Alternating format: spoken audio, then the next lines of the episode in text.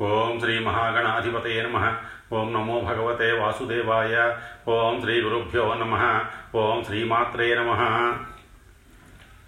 శ్రీదేవి భాగవతం ఇరవై రెండవ భాగం.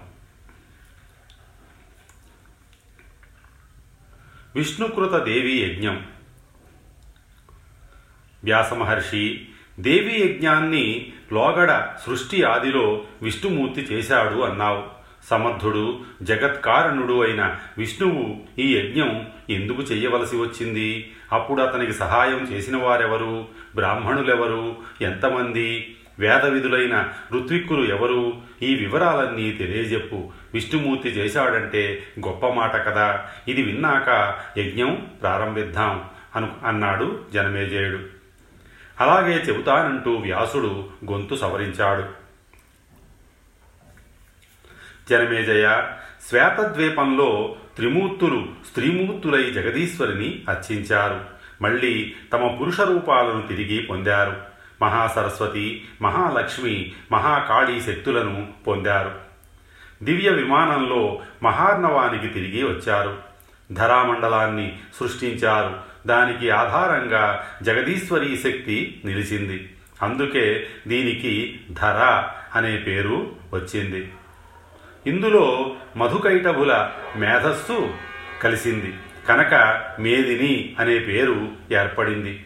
విశాలంగా విస్తృతంగా ఉంది కాబట్టి పృథ్వీ అనే పేరు సిద్ధించింది. మహి అనే పేరు కూడా అందువల్లనే. దీన్ని శేషుడు తన మస్తకం మీద ధరించాడు. అటూ ఇటూ ఒరిగిపోకుండా నిలబెట్టడానికి ఇనప గుండుల్లా పర్వతాలు ఆవిర్భవించాయి. అందుకే వాటికి మహీధరాలు అని పేరు. మణిమయ రత్న శృంగాలతో బహుయోజన విస్తారంగా బంగారు కొండను కల్పించింది జగదంబిక. దాన్ని మేరుపర్వతం అంటారు. మరీచి నారదుడు అత్రి పులస్యుడు పులహుడు క్రతుడు దక్షుడు వశిష్ఠుడు అనేవారు బ్రహ్మదేవుడికి పుత్రులు. మరీచికి కశ్యపుడు అనే సుధుడు జన్మించాడు. దక్షుడికి పదమూడు మంది పుత్రికలు కలిగారు. వారికి బహువిధాలుగా దేవతలు దైత్యులు జన్మించారు. అతి విస్తృతమైన కాశ్యపీ సృష్టి జరిగింది. అది మనుష్య పశు సర్పాది భేదాలతో విస్తరిల్లింది. బ్రహ్మదేవుడి శరీరంలో కుడి భాగం నుంచి స్వయంభూమనువు ఆవిర్భవించాడు. వామభాగం నుంచి శతరూప అనే స్త్రీ జన్మించింది. ఆవిడకు ప్రియవ్రతుడు ఉత్తానపాదుడు అనే కొడుకులు కలిగారు. మరో ముగ్గురు అత్యంత సుందరాంగులు పుత్రికలుగా జన్మించారు. ఇలా బ్రహ్మదేవుడు సృష్టి జరిపి తన కోసం తన కోసం మేరుశృంగం మీద అతి మనోహరమైన సత్యలోకాన్ని నిర్మించుకున్నాడు. లక్ష్మీదేవితో కలిసి నివసించడానికి క్రీడించడానికి అనువుగా విష్ణుమూర్తి అన్ని లోకాల కన్నా పైని వైకుంఠం నిర్మించుకున్నాడు. శివుడేమో కైలాసాన్ని ఏర్పరచుకున్నాడు. భూతగణాన్ని సిద్ధం చేసుకుని పార్వతీ సహితుడై కైలాస పర్వత శిఖరం మీద విహరిస్తూ ఉంటాడు. త్రివిష్టపము అనే స్వర్గాన్ని మేరు శిఖరాలలో ఒకదానిపై నిర్మించి సురేంద్రుడికి నివాసంగా అందించారు. సముద్ర మథనంలో పుట్టిన పారిజాతాన్ని కామధేనువుని నాలుగు దంతాల ఐరావతాన్ని ఉచ్చరిశ్రవమనే గుర్రాన్ని రంభాజి రంభాది అప్సరసలను దేవేంద్రుడికి బహూకరించారు. ధన్వంతరి చంద్రుడు కూడా క్షీరసముద్రం నుంచే ఆవిర్భవించారు. వీరు కూడా తమ తమ దేవగణాలతో కలిసి స్వర్గంలోనే నివాసం ఏర్పరచుకున్నారు. వీరంతా స్వర్గానికి ఆభరణాలు. దేవ తిరియక్ మనుష్య భేదాలతో ఇలా ఈ సృష్టి ముప్పేటగా సాగింది. అండజములు శ్వేతజములు ఉద్భిజములు జరాయుజములు అనే నాలుగు భేదాలతో జీవరాశి కర్మానుసారంగా సముత్పన్నమయ్యింది. సృష్టిని ఇలా జరిపి త్రిమూర్తులు తమ తమ భార్యలతో తమ తమ నిలవులలో సుఖ సంతోషాలు అనుభవిస్తూ విహరిస్తున్నారు. ఇలా ఉండగా ఒక రోజున విష్ణుమూర్తికి శ్వేత శ్వేతద్వీపము మణిమండపము జ్ఞాపకం వచ్చాయి. ఆదిపరాశక్తిని దర్శించి స్త్రీభావం పొంది అర్చించి సుస్థుతించి దివ్య మంత్రోపదేశంతో పాటు లక్ష్మీదేవిని అందుకొన్న అలనాటి సంఘటన స్మృతిపథంలో మెరిసింది. మహాదేవి యజ్ఞం చెయ్యాలని కోరిక కలిగింది. బ్రహ్మ మహేశ్వరులను అష్టదిక్పాలకులను వశిష్ఠ కశ్యప దక్ష వామదేవ బృహస్పతులను ఆహ్వానించి తన సంకల్పం తెలియజేశాడు. యజ్ఞ సంబారాలను పుష్కలంగా కల్పించాడు. శిల్పులను పిలిపించి మహావిభవం ఉట్టిపడేట్టు సుమనోహరంగా సాత్వికంగా విశాలంగా యజ్ఞమండపం నిర్మింపజేశాడు. ఇరవై ఏడు మంది వేద విధులను ఋత్విక్కులుగా వరించాడు. వారు విస్తారమైన వేదికలలో అగ్నికుండాలు అగ్నులను రగిలించారు. దేవీ బీజ సమన్వితాలైన మంత్రాలను పఠించారు. జపించారు. శాస్త్ర ప్రకారం హవిస్సుతో హోమాలు చేశారు. అప్పుడొక అశరీరవాణి మృదుమధురంగా వినిపించింది. హే విష్ణు నువ్వు ఈ రోజు నుంచి దేవతలలోకెల్లా ఉత్తమోత్తముడవు అవుతున్నావు. బ్రహ్మాది సకల దేవతలు నిన్ను అర్చిస్తారు. మానవులంతా నీ భక్తులు అవుతారు వారికి నువ్వే వరదుడవు. సర్వయజ్ఞాలలోనూ నువ్వు ముఖ్యుడివి. యాజ్ఞికులు ప్రథమార్చన నీకే చేస్తారు. దానవ పీడలు సంభవించినప్పుడు సకల దేవతలు నిన్నే ఆశ్రయిస్తారు. వేద పురాణాలు అన్నింటా నువ్వు పురుషోత్తముడుగా కీర్తింపబడతావు.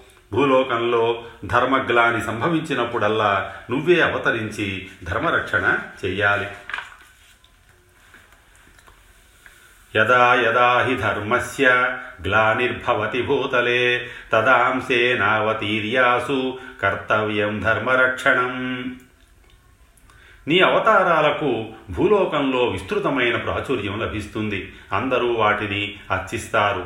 నీ అవతారాలన్నింట నా అంశ నీకు సహచరునిగా ఉంటుంది. వారాహి నారసింహి భేదాలతో నా శక్తి నీకు సర్వకార్య ప్రసాదిని అవుతుంది. ఆ శక్తి స్వరూపాలు సర్వాభరణ భూషితాలై సర్వాయుధధారిణులై నీకు సహకరిస్తాయి.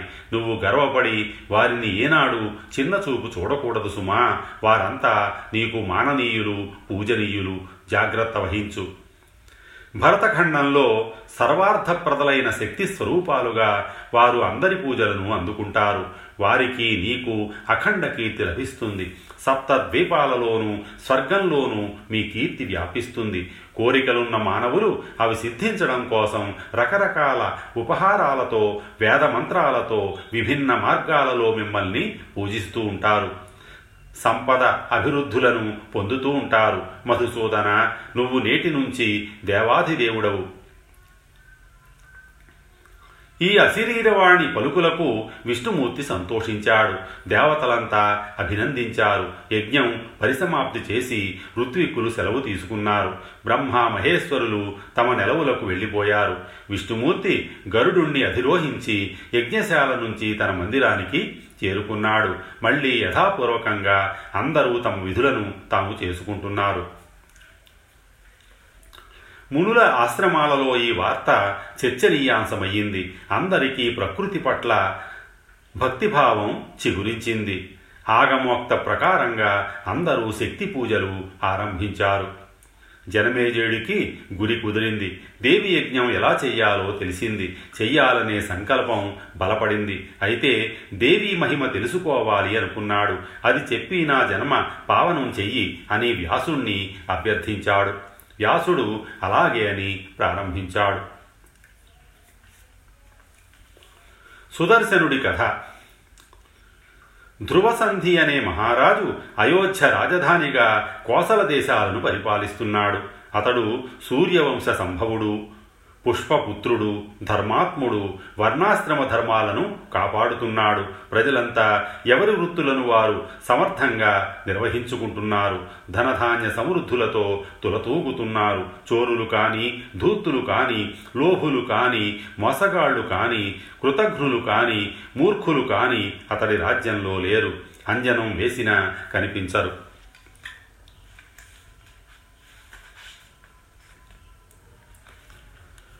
ధ్రువసంధికి ఇద్దరు భార్యలు. ఇద్దరు అందగత్తెలే ఇద్దరు విచక్షణలే. మొదటి భార్య మనోరమ ధర్మపత్ని పట్టమహర్షి రెండో భార్య లీలావతి. ఇద్దరితోనూ కలిసి భోగభాగ్యాలు అనుభవిస్తూ సౌధాలలో ఉద్యానవనాలలో క్రీడా పర్వతాలలో సరోవరాలలో దిగుడు బావులలో విహరిస్తూ ఆనందం అంచులు చూస్తున్నాడు. మనోరమకు సకల రాజ లక్షణాలతోనూ పుత్రుడు ఉదయించాడు. అతడికి సుదర్శనుడని నామకరణం చేశారు. మరో నెలకు లీలావతి ప్రసవించింది. మూర్తి భవించిన సౌందర్యంగా మగబిడ్డ జన్మించాడు. శత్రుజిత్ అని పేరు పెట్టారు. రాజుగారు ఇద్దరిని సమానాదరంతో ప్రేమతో చూసుకుంటున్నారు. పిల్లలు ఆడుతూ పాడుతూ ఎదుగుతున్నారు. ఇద్దరికీ చూడాకర్మలు అయ్యాయి. విద్యాభ్యాసాలు సాగుతున్నాయి. శత్రుజిత్తు మంచి మాటకారి. తన వాక్చాతుర్యంతో అందరినీ ఆకట్టుకుంటున్నాడు. మంత్రులు దండనాయకులు ప్రజలు అందరూ ఆకర్షితులై ఆనందిస్తున్నారు.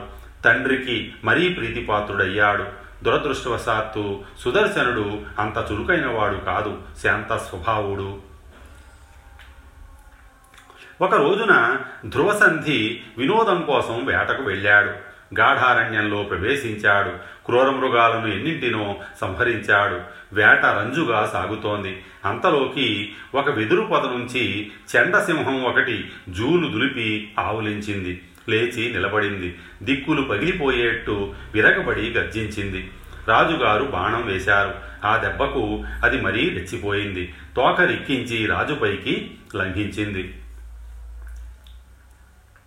రాజుగారు చర్మ నిర్మితమైన డాలు వంటిది ఎడమ చేతిలో పట్టుకొని కుడి చేత కత్తి దూసి మరొక సింహంలా నిలబడ్డాడు.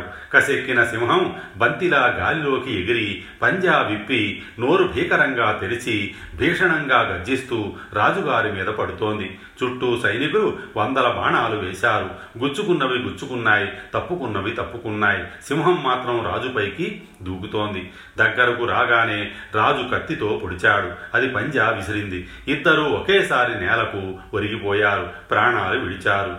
సైనికుల హాహాకారాలు మిన్నుముట్టాయి. క్షణాల మీద ఈ దుర్వార్త రాజధానికి చేరింది. అంతఃపురం బావురుమంది మంత్రి పురోహితులు హుటాహుటిన అడవికి వచ్చారు. వశిష్ఠుడి ఆజ్ఞ మేరకు అక్కడే అంత్యక్రియలు జరిపారు. దిగులుగా రాజధానికి చేరుకున్నారు. పెద్ద కొడుకు ధర్మపత్ని సుతుడు శాంత స్వభావుడు కదా అని సుదర్శనుణ్ణి రాజును చెయ్యడానికి సమాలోచనలు జరిపి ఒక నిర్ణయానికి వచ్చారు. అల్లుడి మరణవార్త తెలిసి లీలావతి తండ్రి యుధాజిత్తు ఉజ్జయిని నుంచి సైన్యంతో అయోధ్యకు చేరుకున్నాడు. శత్రుజిత్తుకి బాసటగా నిలిచాడు. సుదర్శనుడికి అండగా నిలవడం కోసం మనోరమ తండ్రి సూరసేనుడు కళింగ దేశం నుంచి సైన్యంతో బయలుదేరి వచ్చాడు. ముఖ్యులైన మంత్రి పురోహితులను సమావేశపరచి చర్చించారు. జ్యేష్ఠుడు ధర్మపత్ని సుతుడు కనుక నా మనుమడు సుదర్శనుడికే పట్టాభిషేకం జరగాలి అన్నాడు సూరసేనుడు. గుణాలను బట్టి సమర్థతను బట్టి అర్హత కనుక నా మనుమడు శత్రుజిత్తుకే పట్టం కట్టాలి అన్నాడు. మొండిగా అడ్డం తిరిగి యుధాజిత్తు. ఇలా వివాదం చెలరేగింది. తీర్చేవాడు లేడు మంత్రులెవరూ మాట్లాడలేదు. యుధాజిత్తు సహనం కోల్పోయాడు. మంత్రులనందరినీ తిట్టిపోశాడు. మీరంతా స్వార్థపరులు. చేతకాని సుదర్శనుణ్ణి రాజుగా కూచోబెట్టి ధనం భోంచేద్దామనుకుంటున్నారు. బలవంతుడు సమర్థుడు కనుక శత్రుజిత్తు రాజు అయితే మీ ఆటలు సాగవని భయం. ఇదిగో మీ అందరికీ ఇదేనా హెచ్చరిక. అన్ని అర్హతలు ఉన్న శత్రుజిత్తుని కాదని జ్యేష్ఠుడు కదా అని సుదర్శనుడికి కట్టం పట్టం కట్టారో జాగ్రత్త. మహాసంగ్రామం జరుగుతుంది. ఖడ్గధారతో భూగోళాన్ని చీల్చి రెండు ముక్కలు చేస్తాను. మీకు దిక్కున్న చోట చెప్పుకుందురు గాని మీరెంత మీ బలమెంత సూరసేనుడు వీరంగం చెయ్యలేదు. శాంతంగా నెమ్మదిగా మాట్లాడాడు. సుదర్శన శత్రుజిత్తులు ఇద్దరూ సమర్థులే సమాన ప్రజ్ఞావంతులే తేడా లేదు. కాకపోతే శాస్త్ర ప్రకారం ధర్మపత్ని సుతుడు సింహాసనార్హుడు గనక సుదర్శనుడికి పట్టం కట్టమని కోరుతున్నాను అన్నాడు. వివాదం చెలరేగిన సంగతి తెలిసి ప్రజలు ఋషులు ఉద్విగ్నులయ్యారు. ఏమి అలజడులు జరుగుతాయో అని భయపడ్డారు. పరస్పర యుద్ధకాంక్షతో ఎప్పుడూ తగవులాడుకునే సామంతులు అందరూ రాజధానికి చేరుకున్నారు. అరాజకం ఏర్పడితే రాజధానిని కొల్లగొడదామని శృంగబేరం నుంచి నిషాదులు వచ్చారు. చుట్టుపక్కల దేశాల నుంచి చోరులు గుంపులు గుంపులుగా వచ్చారు. అవకాశం దొరికితే అల్లర్లు సృష్టించి ప్రజలను దోచుకుందామని పొంచి చూస్తున్నారు. అయోధ్య అంతా ఎవరో ఏమిటో తెలియని కొత్త ముఖాలతో కిటకిటలాడుతోంది. సమర్థం ఇబ్బడి ముబ్బడిగా పెరిగింది. సేనలను మోహరించి యుధాజిత్తు ధనుర్ధారి అయి నిలబడ్డాడు. వీరసేనుడు క్షాత్రధర్మం పాటిస్తూ సేవ సేనా సమూహంతో యుద్ధానికి సిద్ధమయ్యాడు. పరస్పరం బాణ సృష్టి కురిపించారు. రథ గజ తురగ సైన్యాలు కలబడ్డాయి. ఘోర సంగ్రామం జరిగింది. సురముని సంఘాలు ప్రేక్షక పాత్ర వహిస్తున్నాయి. కాకులు గ్రద్దలతో ఆకాశం నిండిపోయింది. తెగిపడిన తలలు కాళ్ళు చేతులు ముండేలు గుర్రాలు ఏనుగులతో నేల నిండిపోయింది. నదిలో కొట్టుకుపోతున్న సొరకాయ బుర్రల్లా రణరంగమంతటా సైనికుల శిరస్సులు వాటిని తన్నుకుపోవడానికి మూగుతున్న గ్రద్దలు రాబందులు. శరీరం రాలిపోయిన జీవుడు వీరావేశంతో ఆ తన శరీరంలో మళ్ళీ ప్రవేశించడానికి ఉవిళ్ళూరుతూ అక్కడే తచ్చాడుతున్నాడు. కొందరు వీరులు మరణించి దివ్య విమానాలను అధిరోహించి అందులో ఉన్న అప్సరసలకు నేలపై పడి ఉన్న తమ కళేబరాల సొగసులను వర్ణించి చూపిస్తున్నారు. ఒక మహావీరుడు మరణించి అప్సరసను పొంది కామాగ్నిలో మళ్ళీ దగ్ధమవుతున్నాడు. ఇద్దరు వీరులు ద్వంద్వయుద్ధంలో ఒకేసారి మరణించి ఒకేసారి దివ్య విమానం అధిరోహించి అప్సరస కోసం మళ్ళీ కత్తులు దూస్తున్నారు. మరొక యోధుడు మరణించి రూపవతి గుణవతి అయిన ఒక సురాంగనకు తన గుణగణాలను వివరించుకుంటూ ప్రేమభిక్ష అర్థిస్తున్నాడు. దివికేతించిన మరొక వీరుణ్ణి చూసి మరొక దేవకాంత కన్ను కలిపి కౌగిలిగి పిలిస్తే ఆ వీరుడు తిరస్కరిస్తున్నాడు. నాకు రథభంగం అవుతుంది. రాజుగారికి అత్యంతము విశ్వాసపాత్రుణ్ణి అనుకూలుణ్ణి అనే నా బిరుదు మంట కలిసిపోతుందంటూ అతడు ఆమెను త్రోసి రాజంటున్నాడు. రణరంగంలో లేచిన దుమ్ము ఆకాశమంతటా వ్యాపించి సూర్యుణ్ణి కప్పేసింది. హఠాత్తుగా చీకట్లు వ్యాపించాయి. మరి కాసేపటికి అదే దుమ్ము మళ్ళీ నేలకు దిగి రక్త ప్రవాహాలలో తడిసి ముద్దయి సూర్యమండలాన్ని రెట్టింపుగా ఎరిపెక్కించింది సూరసేన యుధాజిత్తుల సంగ్రామం అరివీర భయంకరంగా సాగుతోంది. ఉన్నట్టుండి యుధాజిత్తు పది బాణాలను ఒకేసారి సంధించి విడిచిపెట్టాడు. సూరసేనుడు దారుణంగా నిహతుడయ్యాడు. రథం నుంచి నేలకు ఒరిగిపోయాడు. అతడి సైన్యం కకావికలమైపోయింది. ఎటువాట ఎటువారటే పారిపోయారు. వార్త తెలిసి మనోరమ బలబల విలపించింది. క్షణంలో తేరుకుంది. ఏమిటి భవిష్యత్తు? ఆలోచించేసరికి భయం ఆవరించింది.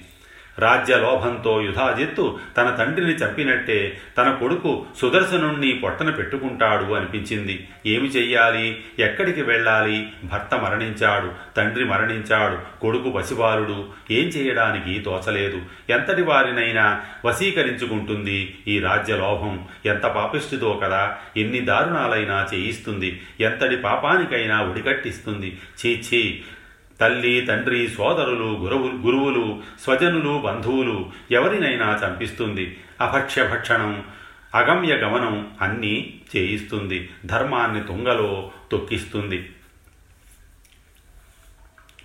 అభక్ష్య భక్షణం లోభాదగమ్య గమనం తథా కరోతి కిల తృష్ణార్తో ధర్మత్యాగం తథా పునః ఈ అయోధ్య పట్టణంలో నాకు సహకరించేవారు ఎవ్వరూ లేరు. ఎవరిని నమ్మి ఎవరి పంచను చేరి సుతుణ్ణి కాపాడుకోవాలన్న ప్రమాదమే. వీణ్ణి కాస్త యుధాజిత్తు చంపేస్తే ఇక ఈ లోకంలోనే నాకు దిక్కు ఉండదు. నా సోదరి లీలావతి ఇప్పటిదాకా స్నేహంగానే ఉంది. కానీ ఇప్పుడు ఆవిడకి ఈ వైరవ్యాధి సోకి ఉంటుంది. నా పుత్రుడి పట్ల దయావతిగా ఉంటుందని నేను అనుకోను. యుధాజిత్తు రణరంగం నుంచి నగరానికి వచ్చాడంటే ఇక నేను పారిపోవడానికి కూడా ఉండదు. నన్ను నా కొడుకును పట్టి బంధించి కారాగారంలో పడవేయిస్తాడు. చరిత్రలో ఇటువంటి కథలు ఎన్ని వినలేదు. ఇంద్రుడంతటి వాడే లోభానికి లోనై మాతృగర్భంలో ప్రవేశించి పుట్టబోయే సోదరుణ్ణి ముక్కలు ముక్కలుగా నరికివేశాడు. ఈ ఇక్ష్వాకు వంశంలోనే వెనకటికి ఒక రాణి తన సవతికి గర్భవిచ్ఛేదం కోరి విషం ఇచ్చింది. అదృష్టవశాత్తు ఆవిడ బతికి బయటపడింది. పుట్టిన కొడుకు గరళం ముద్దతో సహా పుట్టాడు. సగరుడయ్యాడు. కైకేయి రాముణ్ణి అడవులకు పంపించింది. జ్యేష్ఠుడి విరహాన్ని భరించలేక దశరథుడు మరణించాడు. కాబట్టి యుధాజిత్తు గాని లీలావతి గాని నన్ను నా కొడుకును క్షేమంగా చూస్తారనుకోవడం బతకనిస్తారనుకోవడం వట్టి వెర్రితనం. నా కుమారుడికి పట్టం కట్టాలని సమాలోచనలు జరిపిన మంత్రి పురోహితులైన ఇప్పటి పరిస్థితులలో నా పక్షాన నిలుస్తారా? అవసులు ఈపాటికే యుధాజిత్తుకి వసులైపోయి ఉంటారు. ఎంత దురదృష్టం నాది! ఇటువంటి కష్టాల నుంచి గట్టెక్కించే సోదరుడు ఒక్కడైనా లేకపోయాడు. సరే ఇలా దిగులుపడి ప్రయోజనం లేదు. మన ప్రయత్నం మనం చెయ్యాలి. సిద్ధించడం సిద్ధించకపోవడం అంతా దైవానుగ్రహం. త్వరగా కదలాలి. నన్ను నా పుత్రుణ్ణి రక్షించుకోవాలి. మనోరమ ఇలా ఒక నిర్ణయానికి వచ్చి విదల్లుణ్ణి విలిపించి పిలిపించింది. అతడు కార్యసాధన నిపుణుడు ఆత్మాభిమానం ఉన్నవాడు. బహుసుకుమారుడు మనోరమకు అత్యంత విశ్వాసపాత్రుడైన మంత్రి. ఆ ఆత్మీయుణ్ణి పిలిచి ఏకాంతంలో బోరుమంది ఇప్పటి పరిస్థితిలో ఏమి చెయ్యాలో సలహా చెప్పమంది. అవునమ్మా ఇప్పుడు నువ్వింకా ఇక్కడ ఉండటం క్షేమం కాదు. పారిపోదాం పద. నేను వస్తాను నీతో పాటు. అడవుల్లోకి పోయి అక్కడి నుంచి వారణాసి చేరుకుందాం. అక్కడ సుబాహుడని మా మేనమామ ఉన్నాడు. శ్రీమంతుడు బలవంతుడును. అతడి రక్షణలో ఉందాం. మాయదారి యుధాజిత్తును దర్శించడానికి జనమంతా కోలాహలంగా ఉన్నారు. కనుక మనల్ని ఎవరూ పట్టించుకోరు. అదే వంకతో ఇదే అదనుగా మనము అంతఃపురం నుంచి రాజప్రాసాదం నుంచి బయటపడవచ్చు. అక్కడి నుంచి రథం ఎక్కి వెళ్ళిపోవచ్చు. ఈ ఆలోచనకు మహారాణి సమ్మతించింది. లీలావతి దగ్గరకు వెళ్ళింది. రణరంగంలో ప్రాణాలు కోల్పోయిన నా తండ్రిని ఒకసారి దర్శించాలి. వెడుతున్నానని చెప్పి విదల్లుడు సైరంధ్రి వెంటరాగా కొడుకుని తీసుకొని రథమెక్కి బయలుదేరింది. రణరంగంలో తండ్రి కళేబరాన్ని చూసింది. ఓలు ఓలున విలపించింది. విదల్లుడు సైరంధ్రి ఓదార్చారు. తేరుకుంది. భయంతో ఉడికిపోతూ తండ్రి శరీరానికి త్వర త్వరగా అగ్ని సంస్కారం జరిపింది. వెంటనే బయలుదేరారు. రెండు రోజుల ప్రయాణం. గంగా తీరం చేరుకున్నారు. అక్కడ ఆటవికులు వీరిని అటకాయించారు. సొమ్ములన్నీ దోచుకున్నారు. రథం కూడా లాక్కున్నారు. పారిపోయారు. కొడుకును చంకనెత్తుకొని సైరంధ్రి చెయ్యి పట్టుకొని ఒక చిన్న తెప్ప ఎక్కి గంగానదిని దాటింది. ముగ్గురు త్రికూట పర్వతం చేరుకున్నారు. అక్కడ భరద్వాజుడి ఆశ్రమం ఉందని తెలిసింది. త్వర త్వరగా ఆశ్రమానికి వెళ్ళారు. తాపసులను చూసేసరికి మనోరమకు ధైర్యం వచ్చింది. అందరికీ పాదాభివందనం చేసింది. భరద్వాజుడు అడిగాడు ఎవరమ్మా నువ్వు? కష్టాల పాలై ఇటు వచ్చినట్టున్నావు. దేవతవా పసిబిడ్డతో వచ్చావు. రాజ్యం కోల్పోయిన ఏ మహారాజుకో ఇల్లాలి అనిపిస్తున్నావు. ఏమిటి నీ వృత్తాంతం? చెప్పమ్మా. ఈ పలకరింపుతో మనోరమ దుఃఖం కట్టలు తెంపుకుంది. వెక్కి వెక్కి ఏడ్చింది. కాసేపటికి ఊపిరి తిప్పుకుంది. విదల్లుడి వైపు చూసింది. అతడు భరద్వాజుడికి విషయమంతా చెప్పాడు. మా అమ్మగారిని తమరే కాపాడాలి. ఆత్తులను భీతులను రక్షిస్తే యజ్ఞం చేసిన దానికంటే ఎక్కువ పుణ్యమని తమ వంటి పెద్దలు చెప్పగా విన్నాను. మహర్షి శరణు శరణు అని కాళ్ళ మీద పడ్డాడు. చిట్టి తల్లి నిర్భయంగా ఉండు. ఇక్కడ నీకు ఏ ఇబ్బంది కలగదు ఏ దుఃఖము ఉండదు. కొడుకును శ్రద్ధగా పెంచి పెద్దవాణ్ణి చెయ్యి తప్పకుండా మహారాజు అవుతాడు అని భరద్వాజుడు అనుజ్ఞతో పాటు ఆశీస్సులు అందించాడు. వారి కోసం ఒక పర్ణశాలను చూపించాడు. ముగ్గురు అందులో తలదాచుకుంటూ కాలక్షేపం చేస్తున్నారు. స్వస్తి శ్రీ ఉమామహేశ్వర పరబ్రహ్మార్పణమస్తు.